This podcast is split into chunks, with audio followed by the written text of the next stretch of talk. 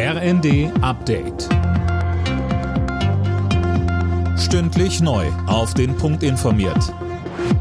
Ich bin Tom Husse. Guten Tag. Neuer Dauerregen könnte die Hochwasserlage in einigen Teilen Deutschlands wieder verschärfen. Vor allem in Thüringen, im Süden Sachsen-Anhalts und in Niedersachsen drohen die Pegel anzusteigen. Viele Deiche sind inzwischen völlig aufgeweicht. Ob sie weiter standhalten, ist unklar. Das Deutsche Rote Kreuz fordert angesichts der Hochwasserlage eine bessere Vorbereitung auf Naturkatastrophen. DRK-Präsidentin Hasselfeld sagte der Rheinischen Post, die Defizite seien eklatant, vor allem bei der materiellen Ausstattung. Drama beim Landeanflug. Auf dem Flughafen in Tokio ist ein Flugzeug bei der Landung in Flammen aufgegangen.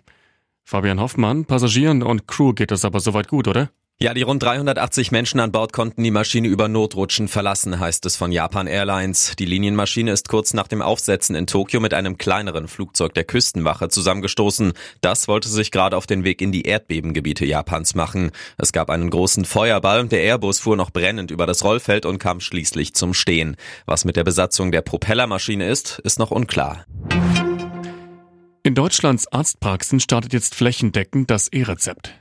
Damit hat in den meisten Fällen der analoge rote Rezeptzettel ausgedient. Ausnahmen gibt's aber für Privatrezepte oder verordnete Betäubungsmittel. Das ist ein Fortschritt für die meisten Patienten, sagte uns Roland Stahl von der Kassenärztlichen Bundesvereinigung weil er das eben über seine elektronische Gesundheitskarte machen kann. Ich gehe davon aus, dass das wahrscheinlich der Weg sein wird, den die Patienten am meisten nutzen werden. Es gibt ja dann auch noch eine E-Rezept-App. Ich könnte mir aber vorstellen, dass gerade vielleicht ältere Menschen lieber ausschließlich mit der gewohnten Gesundheitskarte dann agieren werden, als mit einer App zu arbeiten.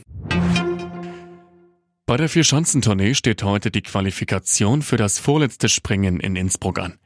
DSV-Adler Andreas Wellinger will seine Topform bestätigen. Er ist derzeit Gesamtführender vor dem Japaner Ryoyo Kobayashi und dem Österreicher Stefan Kraft.